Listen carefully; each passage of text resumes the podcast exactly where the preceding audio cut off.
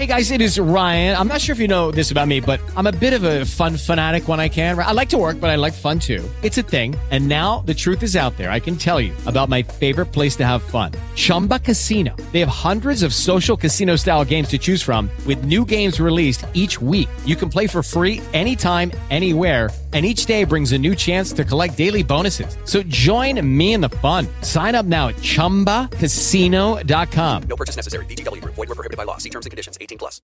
Buongiorno buonasera e bentornati a questo nuovo appuntamento con It's Not Just About Football, un podcast sull'Arsenal. Io sono Marco e come sempre con me ci sono Massimo Alessandro. E Babbo Natale. Ciao ragazzi. Quest'anno sì. Abbiamo saputo che Alessandro quest'anno sarà Babbo Natale, quindi... Assolutamente, assolutamente. È anche vestito di rosso, voi non lo vedete, ma ha un bel maglione bianco. rosso. E bianco, eh, ci tengo a e dirlo, perché poi qua girano Sì. voci, è meglio smentirle subito. Non lo so se è in, favore, in onore a, a- all'Arsenal o a Babbo Natale sul serio, forse non scherzavo. Lasciamo il mistero, lasciamo il mistero. non so se noti, ma lo vedi che dietro c'è un'altra cosa bianca e Tutto bianco e rossa? rossa la mia casa, cioè... Quello è il cappello di Babbo Natale. della scuola dei miei figli è bianca e rossa. Mi dispiace che ci ascolta che non ci può vedere, però Esatto. Eh, Magari metteremo la foto sui social, chissà. certo, certo. come vedete, come potete sentire, anzi, il clima è abbastanza disteso nonostante tutto. Eh, dall'ultima volta che ci siamo sentiti, l'Arsenal ha giocato 5 partite, di cui le prime due sconfitte. Purtroppo Massimo, no, anzi, no, aveva quasi indovinato Massimo perché aveva, aveva pronosticato un pareggio con lo United e una sconfitta con l'Everton.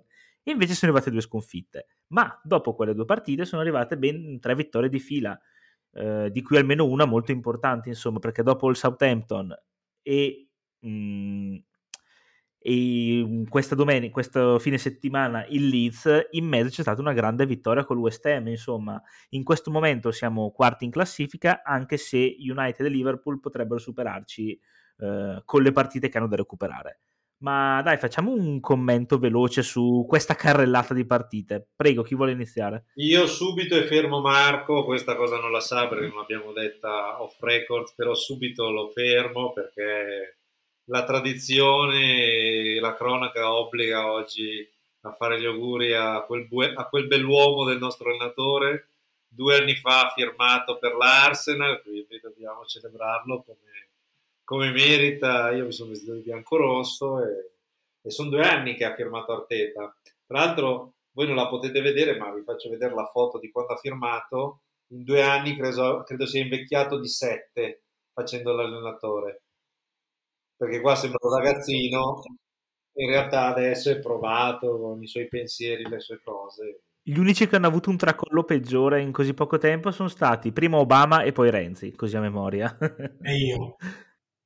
No, ma sai che sinceramente, Massimo, eh, ci siamo visti la prima volta di persona era il 2012 che c'era eh, Milan Arsenal e mi sembra uguale ad allora, onestamente. Quindi ero molto vecchio al tempo. No, sei rimasto, Questo vuol sei rimasto giovane come allora. Dai, torniamo a parlare di, di calcio. Dai, Alessandro, prego, un commento sulle Ok. partite. E allora, una sconfitta immeritata a Manchester, l'abbiamo un po' regalata, un po' secondo me anche per le scelte del, del buon Mikel, che poteva fare di meglio sicuramente. A Liverpool si è scivolato quando non si doveva, quando non si doveva, è stata, è stata una sorpresa e poi in realtà abbiamo recuperato come doveva essere contro il Southampton. Con West Ham, secondo me, abbiamo fatto una bella partita come da tempo non se ne vedevano, di ritmo, di intensità, di gioco, di tutto. E a Leeds, insomma, dispiace per il gol preso perché io da, da difensore eh, non amo, preferisco uno 0-3 che un 1-4, però la sostanza poco cambia.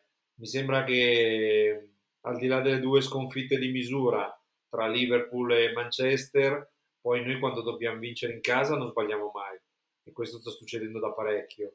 Per giunta non prendiamo così tanti gol e questo secondo me è sintomo di una quadratura del cerchio di, di una fase difensiva a partire dal nostro portiere su cui ero scettico sia per il prezzo che per le prestazioni, ma mi devo assolutamente ricredere e per eh, i quattro dietro che Marco avevi ragione tu con Tierney evidentemente era fuori per via precauzionale non punitiva e con Ben White e, e, e Gabriel, oltre al nostro giapponesino, che è, è sempre più una rivelazione per chi non lo conosceva, tra cui io, Massimo probabilmente, perché tu Marco già, già lo conoscevi e sapevi che era, che era bravo.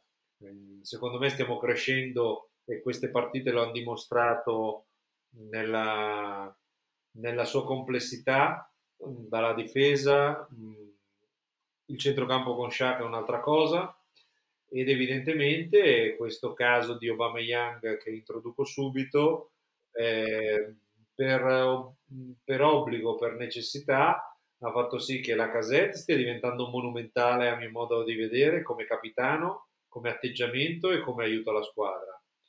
E Martinelli sia tornato a fare quello che faceva già bene nel binario con Tierney, la sinistra, e, e Sakai evidentemente con un Odegaard che ha saputo stare buono in panchina quando gli è toccato e si sta reinventando un'ottima seconda punta, così evidentemente stiamo trovando un po' più quello che Marco tu denunciavi da tempo di una fatica a fare gol, di una fatica a produrre, di una fatica ad andare avanti, perché noi sia Manchester che a, che a Liverpool comunque le nostre occasioni le abbiamo avute, eh. Se il bomber dell'Under 21 non rincoglionisce invece di buttarla sul palo la palla la mette in porta la Liverpool non perde tanto per, per, per avere un'idea.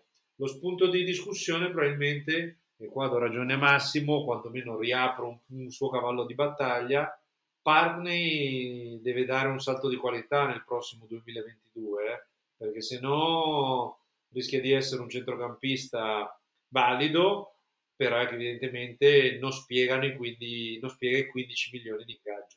Eh, beh, eh, non voglio ripetere quello che ha detto Alessandro, eh, concordo abbastanza. Eh, di sicuro eh, la partita a Manchester è stata regalata, tatticamente, a livello di atteggiamento è stata proprio regalata, mentre invece eh, prendo un po' col piede di piombo con attenzione le ultime tre partite. Abbiamo giocato meglio, abbiamo vinto, però col Southampton siamo passati in vantaggio, dovevamo essere 2-0 minimo sotto. E il Leeds non fa testo perché, voglio dire, una partita che eh, qualche mio amico che era lì allo stadio mi ha mandato un text posso farvi vedere, mi ha scritto fosse stato il Liverpool, Manchester City avrebbe vinto 10 a 0 eh, perché era veramente la squadra dei ragazzini del Leeds. Quindi abbiamo vinto, per carità, eh, e secondo me con Leeds e West Ham eh, il Covid ha giocato a nostro favore. Per eh, Alessandro potrebbe subito dire ok, un po' equilibria la sfortuna della prima partita dove avevamo tanti infortuni.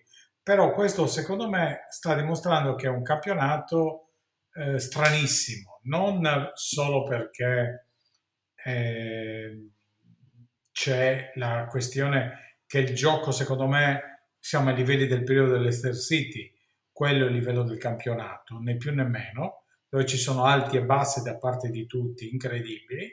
Poi c'è anche la questione che questo Covid questo, questi giocatori che spariscono, partite che non si giocano, eh, sta decisamente condizionando. A questo punto ogni partita può essere vinta o persa da parte di tutti quanti.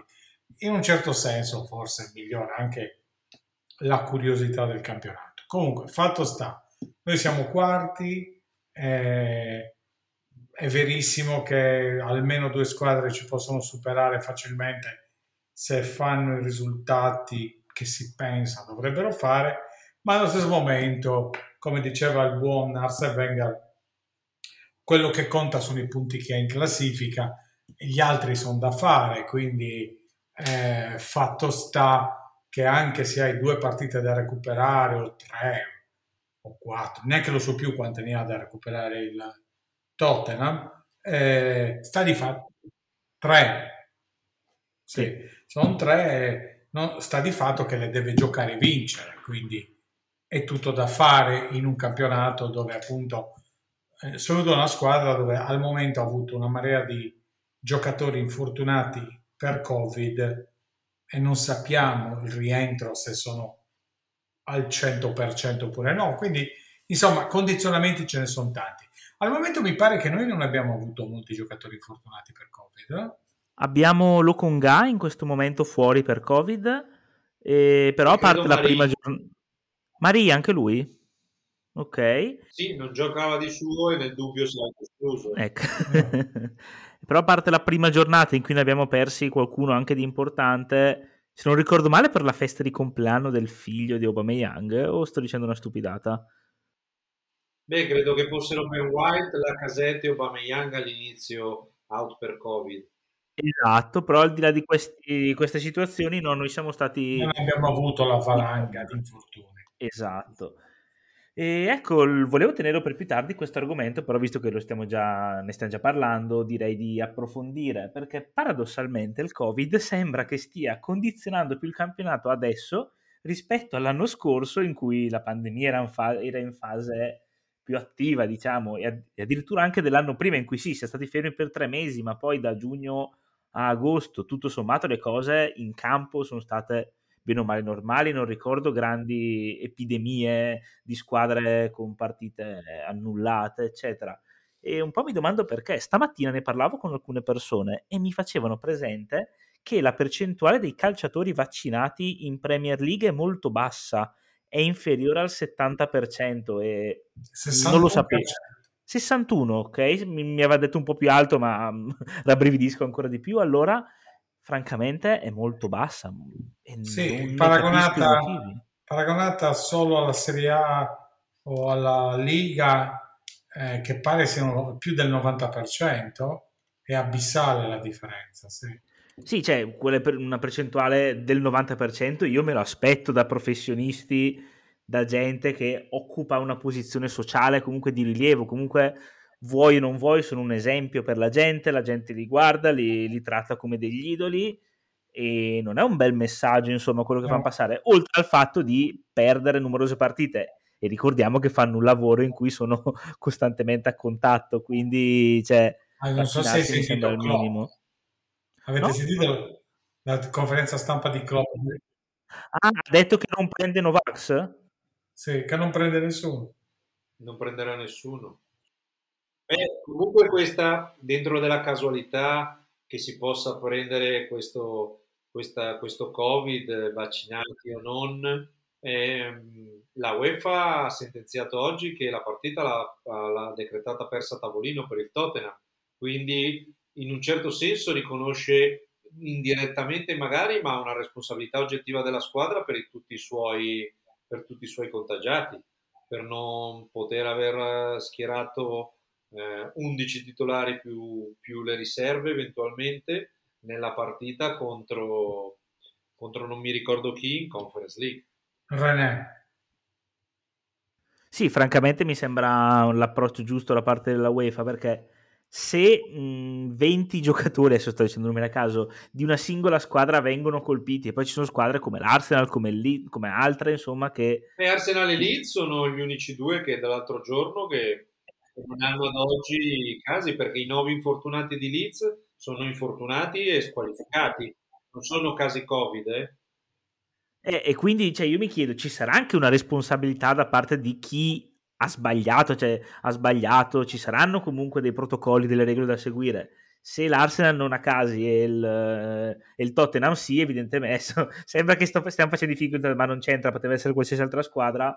Stiamo parlando del evidentemente, top. Evidentemente qualcosa hanno sbagliato. Sicuramente non sanno neanche leggere l'inglese, quindi... Ecco, se ci ascolta qualcuno potrebbe pensare che sia un rent contro il Tottenham, ma vabbè. è un caso, ma è, è una coincidenza. Sono di Tottenham. C'è ecco, un confine sono, serio. Queste sono battute per londinesi che noi che veniamo da, da fuori non possiamo capire. ma ve le posso spiegare. Però sembra che ci siano paesi che stiano affrontando molto meglio la pandemia, sia dal punto di vista sociale, politico, eccetera, ma anche sportivo rispetto a uh, Stati Uniti e soprattutto Inghilterra. Massimo, tu vuoi dirci qualcosa su, su, questo? Tu che hai vissuto lì per tanto tempo e, e conosci più di noi.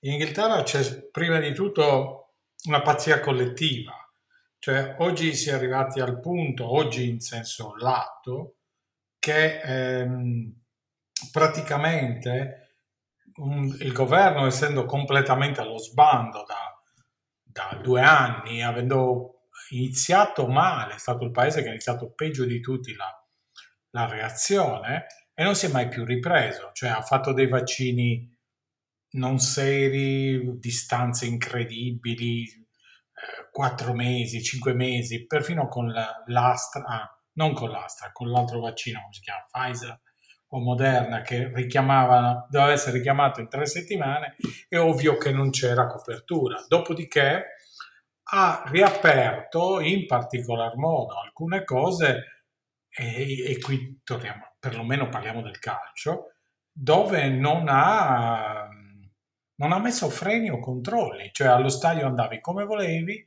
stadi strapieni dal mese di eh, luglio, dalla, dalla, come si dice, da, dal precampionato, la pre-season, dove ha portato, per esempio, vi faccio due esempi, ma eh, due ragazzi dell'Arsenal sono morti ad agosto avendo preso il virus um, a Glasgow mi pare che abbiamo giocato, o Edimburgo, l'amichevole. Sì, dove Scozia, adesso non mi ricordo esattamente dove. Hanno postato però... le foto, amici in comune, al pub, ridendo, scherzando. Nessuno, stiamo parlando di mesi in cui eh, nel resto del mondo o in Europa neanche se ne parlava di riaprire attività così. Ehm, hanno preso il Covid e sfortunatamente sono morti. Poi dopo oggi ci fai il, il tributo, il manifesto, tutte queste cose qui allo stadio, ma questa è la realtà. Quindi se colpisce i giocatori, i, i tifosi che poi si abbracciano con i tif- giocatori, che, è, è, un caos totale, non ha nessun senso. Domenica la partita di Leeds, nonostante ormai siamo a 90-92 mila case al giorno, è stato uno scandalo. Cioè, io ho amici che mi hanno portato, mandato delle fotografie durante la partita, tutti ammassati, nessuna mascherina. Il, tre, il treno di ritorno, non so se avete visto su Twitter le immagini, la gente che esce dal treno, ci sono tre persone su 500 con la mascherina, adesso sono tutti abbracciati, si baciano e tutte queste cose qua. Quindi questo cosa vuol dire? Che praticamente, praticamente eh, tutto l'ambiente, i giocatori, i tifosi, gli accompagnatori sono un focolaio incredibile e oggi hanno deciso addirittura di voler andare in... Uh, sto aprendo per il cane, eh, lo puoi lasciare, eh, di voler andare a non sospendere le partite. Terranno il Natale, eh, le partite di Natale completamente come sono oggi, con tutti i tifosi dentro questo per me è un po' come rivedere, o meglio, noi non l'abbiamo mai visto perché siamo, eh, stiamo parlando di qualche migliaio di anni fa, è un po' come andare a vedere al Colosseo i gladiatori, niente di più, cioè la gente che, si, che giocherà a pallone, i tifosi che si abbracceranno e sai benissimo che tra quelli ci saranno in un paio di settimane qualche decina di morti per ogni partita, perché questo sta avvenendo. Cioè oggi c'è gente, amici miei, che stanno in Twitter, eh, se cerchi Twitter ho risposto a uno molto dispiaciuto del fatto, dove è stato contagiato durante la partita della, del West Ham. È stato contagiato da gente che sapeva, lui non sapeva, che aveva sintomi, è andato allo stadio e ha abbracciato tutti quanti. Su 18 che erano lì vicino a lui, 18 della fila, 16 hanno il Covid.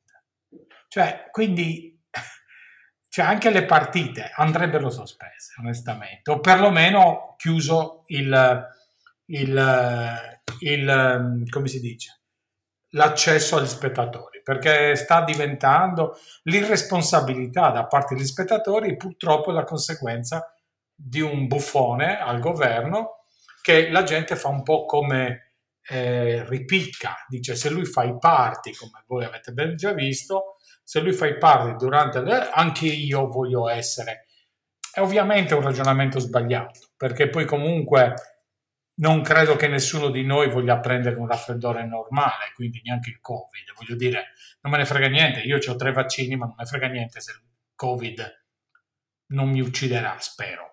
Però se si può evitare di prenderlo è meglio. Insomma. Io spero di, cerco di evitare un mal di testa, quindi voglio dire, figuriamoci se evito il Covid, cioè non è che per, devo prendermi una malattia. Purtroppo questa mentalità sta passando avanti e sta passando anche la federazione è completamente impazzita, completamente impazzita, però ancora la federazione è la stessa federazione che sta facendo accordi con gli arabi, cose sporche. Vi dico, i mondiali vincerà l'Inghilterra, ecco. Quindi c'è tanta di quella, c'è tanta di quella, come si dice, eh, confusione. Che, che confusione, un minestrone, insomma, politico, culturale, sociale, che sta causando tutto quello che sta causando, ecco. Quindi che dire, ehm, la mia opinione è che andrebbe fermato il campionato. La seconda chance potrebbe essere quella che si fermi l'ingresso allo stadio. I tedeschi l'hanno dimostrato, la partita col Barcellona non aveva nessuno in campo, nessuno in um, tribuna. In Italia si continua ad andare con una percentuale minima, in Spagna credo che sia uguale, non c'è ancora lo stadio pieno. Beh, io vi posso rapportare la testimonianza di Atletico Madrid, eh, Atletico Madrid-Milan, che vidi con mio papà. Eh, entrambi andammo con la mascherina, ma noi non eravamo assolutamente l'eccezione. Erano, erano tantissimi, non ve li saprei quantificare in percentuale, ma a parte la frangia più estrema o più canterina del dello stadio, poi il, il, il, quasi il 90% dell'80% dei, degli spettatori comuni avevano tutti la mascherina, ma questa cultura per esempio qua in Spagna, probabilmente a Madrid perché è stato epicentro de, di, di, tanto contagio l'anno scorso e comunque, e comunque porta la gente ad essere già più abituata a stare anche all'aria aperta con la mascherina, ad evitare determinate situazioni, poi chiaro le eccezioni sem- ci sono sempre ed è difficile controllarlo. In Italia, tu l'hai citata Massimo e Marco, correggimi se sbaglio, ma allo stadio non entri se non hai Green Pass e mascherina. Eh? E... Sì, esatto, così e poi c'è una percentuale ridotta che mi sembra sia adesso dovrebbe essere il 75%, ma potrei sbagliare su, su questo. Comunque non è il 100% di sicuro. Beh, sabato, quando è che abbiamo giocato col West Ham, mi pare? Eh, mercoledì, primo... mercoledì, era. Eh, che è la prima volta che in Inghilterra hanno chiesto il Covid Pass, ok? E hanno dovuto fare la fila. C'erano proteste colossali. Appare, apparentemente più del 50% non hanno controllato il Covid Pass perché hanno spinto per entrare, cioè la gente protestava. Cioè, è sbagliata la politica, senza dubbio, e però questa è la storia, cioè se non hai una persona di peso che comanda, lo vedi, cioè voglio dire, sembra strano dirlo, no? Specialmente per me Alessandro, perché per un motivo o per l'altro siamo andati anche via dall'Italia, però eh, al momento, voglio dire, voi, voi Marco avete un presidente del Consiglio che può dire cose che qualcuno non apprezza, qualcuno apprezza meno, qualcuno di più, ma quello che dice è, capito? Non so se mi rendo... Cioè, anche chi non l'apprezza lo segue, segue le regole. Questo non sta avvenendo in Italia. È un po' quando c'era Berlusconi, voglio dire, tutti ridevano, no? Qualsiasi cosa dicevano, tutti facevano il contrario, se ne fregava. Ecco, quella presenza è quella che purtroppo manca in questo momento in Inghilterra, per quello è al, completamente allo sbando. Ecco, è un po' come la Merkel quando parla. L'ho votata, non l'ho votata, non ha importanza, però ha un peso. E, e manca quella guida. Ecco, io adesso non sono in Spagna, non sono eh, così, probabilmente è la stessa cosa. Non è soltanto la questione che hai avuto tanti morti o tanti contagiati, perché più dell'Inghilterra non ne ha avuto nessuno. Diciamo che, che la parte Forse per quello che ho sentito dell'Italia e per quello che ho visto in Spagna, diciamo che la parte dell'opposizione, indipendentemente da chi fosse al governo sia in Italia che in Spagna, si è dedicata a unirsi contro, contro il virus, non a fare una becera, una becera sterile polemica sempre e comunque, nel senso la Certo. situazione è così complicata ehm, che bisogna, bisogna appoggiarsi. Lo stesso Berlusconi, criticato fortemente, aspramente da tutti i fronti, mi sembra che durante la pandemia sia stato vicino al, al governo del tempo, che credo fosse un governo più non del suo partito politico, insomma. Eh, e credo abbia guadagnato diversi punti eh, da diverse persone. Il problema è che poi questo è portato al calcio di cui noi ci occupiamo in forma molto molto umile e, e adesso cominciano ad arrivare le partite sospese, però la, la, la, la, federazione sta avendo comunque la sua linea, giusto o sbagliata, che è quella che si gioca, si gioca, si gioca, anche perché sappiamo tutti che economicamente non è sostenibile fermarsi ancora. Questa è la verità. Però, però l'hai visto, eh, eh, qualcuno mi faceva notare questi giorni, ha perfettamente ragione, mi diceva che, io non l'avevo notato, ma concordo su questa cosa perché la realtà sono fatti, i tre paesi iniziali che hanno aperto le porte allo stadio già da maggio, giugno, roba del genere, e, e viva la... Eh, si chiamano Ungheria, Polonia e Inghilterra. Sono i paesi più colpiti in assoluto, perché, voglio dire, l'abbiamo imparato, anche il più... cioè, ci hanno obbligato a non abbracciare il nostro partner, la nostra partner, eh, tantomeno la mamma e il papà, e improvvisamente in questi tre paesi i tifosi si potevano abbracciare uno fra di loro. Ah! Quindi questa roba qua ha creato questa, questo, il calcio, lo sport, ma ovviamente il calcio, perché parliamo di Europa, è anche il modo di festeggiare, perché è diverso di, non lo so, del tennis, per esempio. Ehm, ha ricreato, sono i veri focolari attuali che poi continuano, ci sono i trasporti di mezzo, le metropolitane stracolme che portano la gente allo stadio, i pub che scoppiano di gente ubriaca che beve, celebra eh, o, o critica, quello che volete.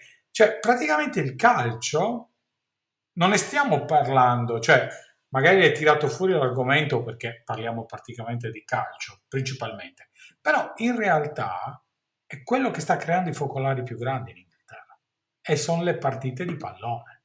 Questa è, è, è indubbio, quindi non sono solo i giocatori o le squadre.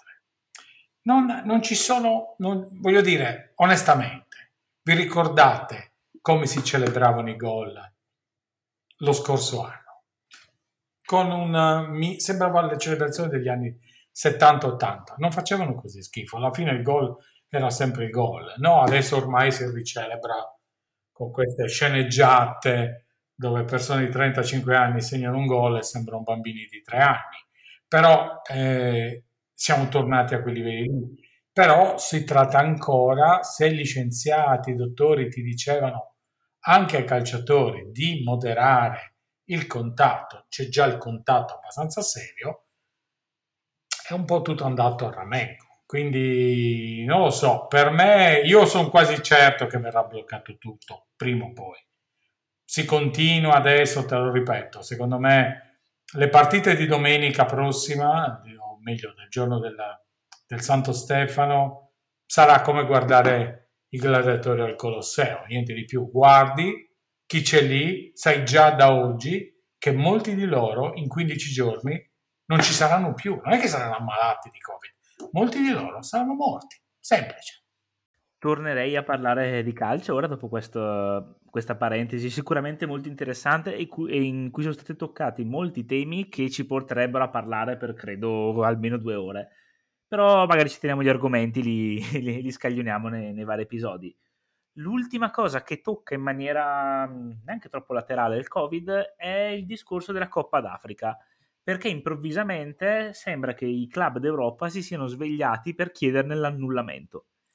E devo dire che sebbene ci siano le testimonianze, le prove che io sia stato contrario, cioè che io abbia ritenuto un problema questa, questa manifestazione fin dalla scorsa primavera, mi fa molto ridere che si sveglino adesso perché hanno guardato il calendario e si sono accorti che Aubameyang man- mancherà eh, due mesi e que- tut- tutti gli altri giocatori di origine africana che ci sono in Europa mancheranno per, eh, per due mesi perché lo sapevano già da prima lo sapevano già da prima, se ne sono fregate, adesso saltano fuori, no, non giocate perché c'è il Covid. Ragazzi, ma il Covid c'era anche l'estate scorsa quando sono stati fatti gli europei e nessuno rompeva le scatole. Io sono il primo a dire che sia un grosso problema per le squadre di club questa manifestazione giocata a gennaio e che in qualche modo andrebbe rivista, però non puoi saltare fuori, ma che, che un mese prima, molto meno perché il 27 i giocatori dovrebbero rispondere alla convocazione manca una settimana e non puoi arrivare dal nulla e chiedere l'annullamento. Cioè, era un discorso che andava affrontato con serietà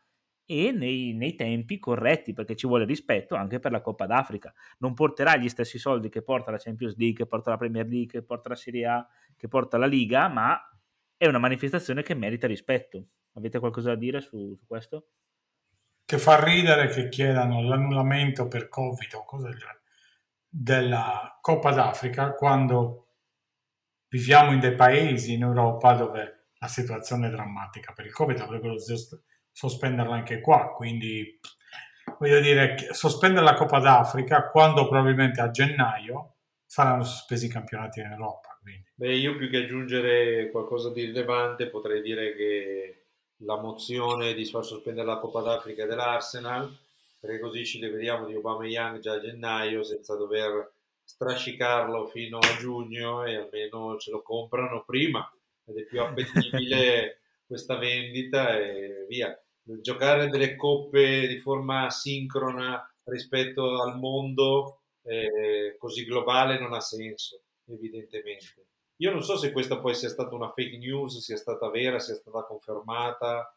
Credo che il dibattito sia nato dal fatto che ci sia un obbligo di quarantena al ritorno che prolunga di ulteriori 15 giorni il, eh, il, esatto, sì, l'indisponibilità. Sì. Probabilmente credo sia su quello, ma non credo che nessuno mai, in primis Klopp che fu accusato da un giornalista africano, abbia mai sminuito o chiesto l'annullamento della Coppa d'Africa o quant'altro, insomma. Eh, credo che la polemica sia su quello. Non lo so, da, um, boh, non sono troppo convinto da quello che si legge in questi giorni soprattutto. Però visto che l'hai citato... Eh beh, come non citarlo? Con la battuta... Che vi dico che abbiamo mille marce nello spogliatoio. non c'è stato neanche bisogno di lanciare l'argomento, è partito carico a molla. Eh beh, Vai, beh, libero. Eh beh. No, beh, cosa dire? Si sta informando, riascoltatevi il podcast di, di settembre. Eh, la storiella di che lui porta la mamma, non comunica il rientro, l'Arsenal gli dice di tornare il martedì sera, lui arriva il mercoledì mattina, ce la, ci, ci crediamo perché, perché, perché dobbiamo, ma chiaramente questa è, è la facciata. Dietro c'è che evidentemente i rapporti sono inclinati fortemente tra la società, tra Arteta, con il giocatore, per evidentemente altri tipi di atteggiamenti che noi non sappiamo che probabilmente non, saremo, non sapremo mai. Basta pensare alla gestione da regime cinese di Osil, eh, di, di, repressione, di non informazione. Per l'amor di Dio, non che la società sia tenuta a darcene, però eh, Osil, di cui io non me ne dispiaccio assolutamente sia andato al Fenerbahce o in Turchia, però è vero che da un momento all'altro è completamente sparito e sono stati presi provvedimenti duri comunque nei suoi confronti. Eh, una cosa simile si era vista in Italia con Montolivo, che da un momento all'altro viene completamente messo fuori rosa. Eh, Obama Young credo sia un recidivo in determinati atteggiamenti che evidentemente sono basati sulla supponenza, concordano con eh, mh, probabilmente anche una forma di, di sedersi sugli allori dopo il rinnovo del contratto. E però Marco, tu lo sai, tu segui il Borussia Dortmund, non neanche per venire da noi ha fatto esattamente lo stesso. Quando vuole andare via si demotiva, rompe i coglioni, e scusate il francesismo, e porta rottura, porta rottura. Che noi possiamo monetizzare la vendita di Obama Young a gennaio, ma io lo spero cercando di recuperare qualche contropartita che possa essere interessante per noi. eh, e probabilmente Aubameyang secondo me ha mercato, ha mercato in due squadre che sono in Italia, una è a Torino ed è la Juventus che ha bisogno di un attaccante e l'altra è il Milan che ha bisogno di un attaccante, Ibra permettendo, ma essendo cresciuto nelle giovanili va bene per l'Europa nel caso si dovesse qualificare il Milan per la Champions o per l'Europa League. E da lì puoi pescare un Arthur, puoi pescare un Ramsey, puoi pescare un Chessy o puoi pescare qualche contropartita tecnica senza un esborso di soldi mh, per coprire la situazione di gennaio. Perché a livello numerico è un problema l'assenza di Aubameyang, perché alla Casette bisogna accendere i ceri perché non gli venga un raffreddore, perché sennò poi abbiamo il bomber dell'Under 21 che va via anche lui e Balung, o Balagun come si chiama, e, e abbiamo un, un attacco una, un, un, attacco totalmente da, da, rifondare anche perché la casetta è in scadenza. Quindi o con la casetta ci si siede e si parla a modino o se no anche la casetta rischi di perderlo io di la casetta apprezzo tantissimo l'impegno e il compromesso che ci sta mettendo come capitano lo sta facendo alla grande secondo me mi piace il suo atteggiamento però, però evidentemente Aubameyang io non mi dispiace che sia fuori rosa anche perché le prestazioni non equivalgono a quello che vale. La critica che si può muovere la muovo io prima che me la muova Massimo che certamente queste forme di delapidare dei patrimoni della, della società vedi Aubameyang, vedi Pepe vedi, vedi altri eh, sicuramente magari non è la forma più oculata perché qui sì che pesa il fatto che hai i soldi e quindi chi se ne frega di, di lasciare fuori uno da 15 milioni di euro. L'hanno già fatto con Osillo, possono rifare con Aubameyang. Ma ah, io, io, posso dirti solo una cosa. Che le prestazioni di Aubameyang non fossero come sono state fino a un anno fa, ci sta.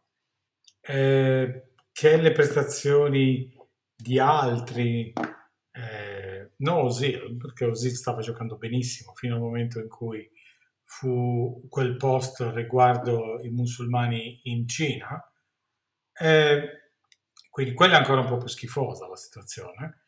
A parte quello, eh, anche gli altri, quello che io non, non, quello che a me assolutamente non piace è questo atteggiamento da uomo forte, quasi mussoliniano. Questa cosa non mi piace per niente, scusami, ma eh, Obama Young si poteva vendere senza ombra di dubbio, si poteva non rinnovargli il contratto, così come a tanti altri.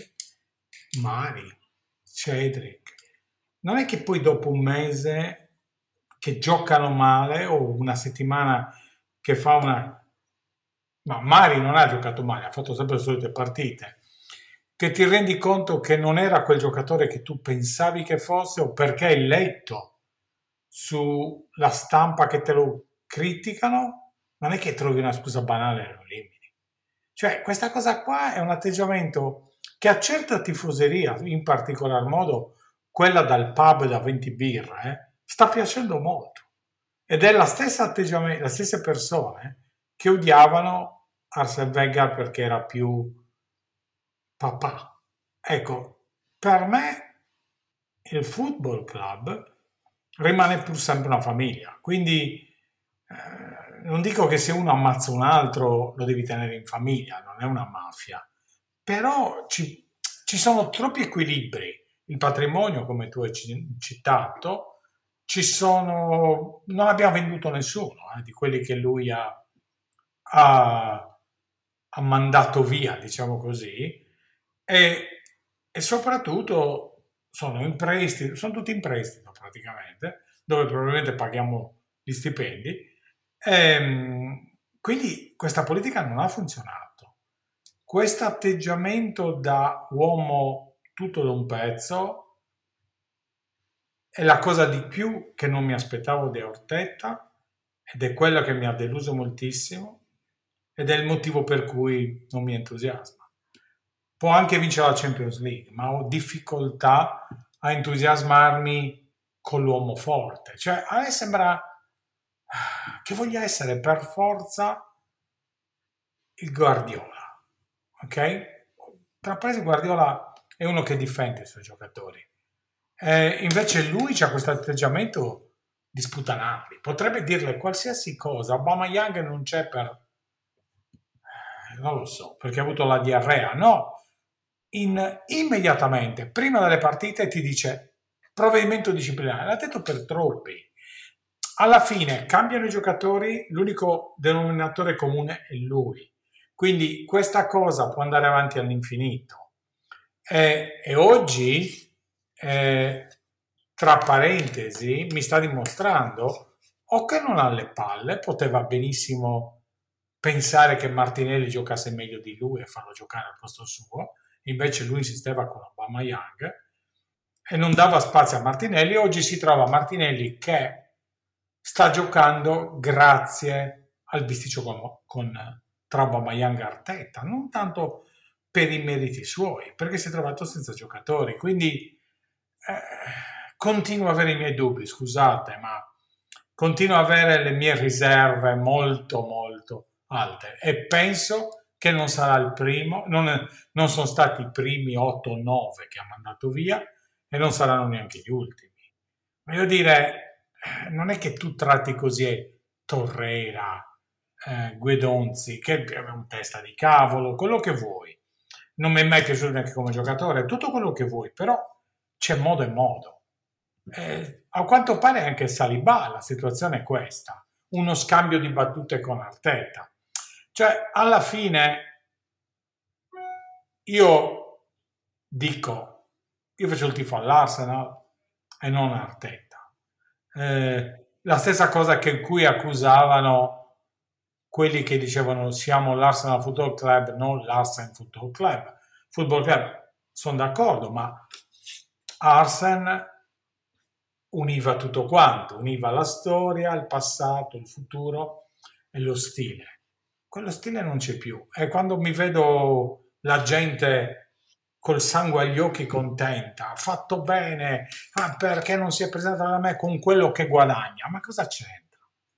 Cioè, questo è il livello di discussione che sta portando Arteta. Arteta sta portando nelle discussioni generali come l'uomo che punisce coloro che guadagnano una marea di soldi, dimenticando che anche lui ha una marea di soldi. Io ti do un altro spunto, perdonami Marco, di, di, di dibattito, no? quello che dici Massimo. Io credo che in uno spogliatoio sia giusto avere delle regole ed è giusto che si rispettino.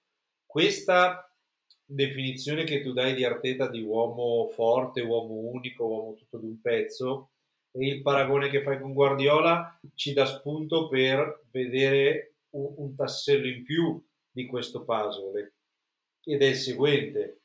Guardiola dietro di lui ha un signore che si chiama Chiki Begiristein, che è il direttore sportivo ed evidentemente ha una società che comunque lo sta strutturando e proteggendo al di là delle sue attitudini umane e personali di come fare. Però il fatto che Arteta sia l'uomo unico sta denotando una cosa, uno che Edu non è così forte, due che abbiamo una società che sta permettendo ad Arteta compiti e decisioni che giuste o sbagliate, eh, non, non, entro nel merito nel jacuzzi, eh, non dovrebbero competergli perché Arteta non può da solo decidere di lasciare fuori Aubameyang senza che nessuno si sieda, ci pensi e valuti la, la, il deprezzamento che avrebbe il giocatore come a, a livello economico, perché parliamoci chiaro, Aubameyang è a conseguenza di alcune sanzioni che sono state prese che nel giro di un mese potevano essere con il classico infortunio muscolare e venduto sotto traccia a gennaio. Però la svalutazione che si è fatta di Pepe è, è tremenda. Io credo che questo termini e possa finire almeno nel, nel, nel breve periodo quando Arteta completi la sua epurazione, ovvero quando si sia, abbia fatto fuori i profili non da lui voluti e non da lui scelti. Martinelli probabilmente è uno di quelli. Beh, non mi sorprenderebbe perché non è stato scelto da lui e quindi è uno di quelli su cui il punto di domanda ti rimane. Su Tierney ce lo siamo, l'abbiamo messo noi il dubbio che sarebbe folle, ma eh, poteva essere parte di un'epurazione. Eh, il fatto che la voce di Arsène Wenger che possa rientrare in società è perché probabilmente ci manca quello e Wenger può fare evidentemente quel papà che può guidare il figlioccio o indirizzarlo eh, quando serve. Qua si parla di usare la mano izquierda, no? ovvero di dare il bastone e la carota. Evidentemente può essere il bastone con Arteta in privato e la carota in pubblico con, con la gestione delle relazioni con i giocatori e con la società. Quindi tu concordi che andare in tribuna stampa 5 minuti prima della partita e dire ho punito questo, ho punito quest'altro sia un errore. Io concordo sulla, sul provvedimento, nel senso non ho problemi che il provvedimento sia duro e mi sembra bene che lo sia se ci sono delle regole nello spogliatoio. Che si potesse, che potesse essere stato gestito in un altro modo, in un'altra tempistica, in un altro momento, certo, perché poi Arteta gode di una cosa su questo, che è la sua fortuna di vincere poi le partite, perché come nel derby, invece di vincere, perdi per aver lasciato fuori Aubameyang, perdi di, di, di stima e di credibilità, perché Arteta secondo me è un uomo fortunato nel calcio e lo sarà comunque durante la sua carriera da allenatore perché fino adesso ha avuto episodi a suo favore che si possono gestire diversamente. Certo, dai, non ditemi che un direttore sportivo non lo possa prendere da parte e dite Michel, ascolta, io capisco che non vuoi vedere, non vuoi più Pepe in allenamento, non lo vuoi più vedere in partita, ma 20 minuti quando stai vincendo 2-0, 3-0 per far trattare Saka, Pepe lo metti dentro, perché io poi invece di rivenderlo a, a 40 o, o, a 20 lo vendo a 35-40, capisci? Però lì ci vuole qualcuno che lo faccia. Vi chiedo un'ultima cosa, poi andiamo in chiusura. Chi al posto di Aubameyang come capitano? Io vi dico il mio nome, non credo che succederà, ma mi piacerebbe tantissimo ed è Gabriel, il nostro difensore centrale, che è una persona, per quello che si vede, seria, mi sembra anche un, un leader e credo che possa essere un nome giusto, anche se secondo me alla fine sarà di nuovo Shaka. Voi cosa dite? Ma io dico che sarebbe quasi ora che si smettesse anche questa mitizzazione del capitano eh, perché è un'esagerazione eh, legata più che altro a questioni del passato. E si continua a romantizzare il fatto che il capitano dovrebbe essere per sempre. Quindi non, non sono molto interessato a chi sarà il capitano. Di sicuro Gabriel potrebbe essere uno di quelli. Eh, in questo momento però, eh, non lo so, alla fine però il vero capitano in quel vecchio stile che si vede in campo, che, che la vecchia parte dei tifosi romantici come era bello negli anni Ottanta, col capitano che entrava in campo, secondo me comunque alla fine è Sciacca. Quel, quel giocatore è lui, quello che prende cartellini, fa entrate del cavolo come domenica, ehm, è sempre aggressivo e lui, alla fine, lui ha quelle caratteristiche e ha anche l'esperienza, l'età e secondo me anche molto ascoltato, secondo me. Gabriel non lo so, però sì, in, in teoria sì. Gabriel non dimentichiamoci che è un altro mistero gaudioso, eh, perché vi cito una partita chiave per noi, Villarreal Arsenal e Arsenal Villarreal, Gabriel è misteriosamente in panchina, non entra e gioca Marie. Eh. Quindi anche lì siamo passati dall'esclusione più totale con preferito Mari e Holding alla titolarità indiscussa. Eh. Quella è un'altra di quelle domande a cui al Basco io gliela farei. Eh, il capitano, ma la Gazzetta lo sta facendo bene, perché, perché secondo me lo sta facendo bene, conosce il club, conosce la società, e conosce tutti. Gabriel può essere un'alternativa, ma tra Gabriel, Ben White, eh, Shaka, da lì tiri fuori, tiri fuori i prossimi, i prossimi capitani fondamentalmente. Ok, detto questo direi che possiamo andare a chiudere. Però dacci un breve commento tuo su Aubameyang perché... Ma allora, io diciamo non ho voluto aggiungere niente perché tutto sommato avete detto tutto quello che c'è da dire l'avete detto voi, nel senso che concordo con Massimo sul fatto che eh, certe sparate in pubblico diano mh, appunto portino a un abbassamento del prezzo di Aubameyang che tu adesso, parliamoci chiaramente, non prenderemo un euro dalla sua cessione per, per il contratto che ha, per la sua situazione, lo dovremo regalare o prenderci qualche contropartita. Però concordo anche con Alessandro sul fatto che ci debbano essere delle regole che sicuramente ci sono e noi da fuori non ne siamo a conoscenza e va bene anche farle rispettare. Poi appunto noi siamo fuori, non sappiamo niente, possiamo solo ragionare per ipotesi. Aggiungo una cosa parlando di comunicazione di Arteta, a, ad esempio di critica e di rivalutazione che dovrebbe fare magari con qualche chiacchiera, con qualche caffè o con qualche cena con Arsene Wenger. Ricordate che lo stesso Lacazette è stato silurato da Arteta quest'anno dicendo che non erano nei suoi piani e tutto, eh. quindi Arteta e la comunicazione almeno alla stampa qualcosina eh, quando parla dei giocatori dovrebbe rivederla. A me non dispiace quando parla della partita perché secondo me è sempre abbastanza lucido nelle analisi. Eh, però con i giocatori attenzione, eh, perché già ne abbiamo visti parecchi, beh, l'hai citato tu, da Gabriel alla Casette, gente totalmente esclusa ad essere titolare inamovibile. Eh, un po' di, di, punto d'equilibrio lo deve trovare il ragazzo. Eh. Ok, ora eh, oggi è, il, è lunedì 20 dicembre, io non credo che registreremo un altro episodio prima della fine dell'anno per cui mhmm, saluto tutti gli ascoltatori, faccio gli auguri di Natale a loro e anche ai miei compagni di viaggio, ovvero voi Massimo e Alessandro, e vi do appuntamento al 2022 a questo punto. Noi, noi come Arsenal intendo, giocheremo ma- domani martedì 21 col Sunderland in, nella cosiddetta Coppa Inutile, poi avremo il Norwich in campionato e apriremo il 2022 contro il Manchester City, insomma. Però ecco, Covid permettendo, vedremo come andrà la stagione. Buonanotte ragazzi, se volete salutare anche voi.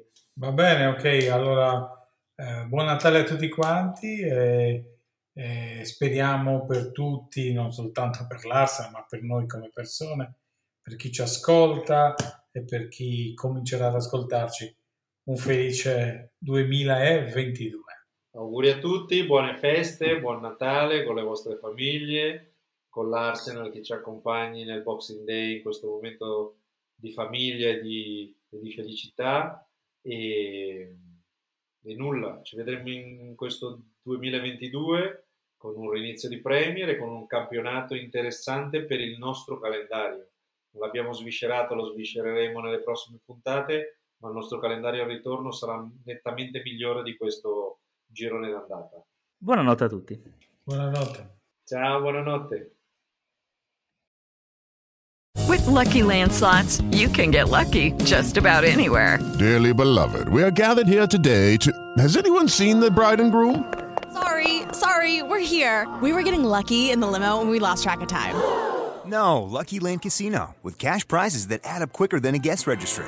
In that case, I pronounce you lucky. Play for free at LuckyLandSlots.com. Daily bonuses are waiting. No purchase necessary. Void where prohibited by law. 18 plus. Terms and conditions apply. See website for details.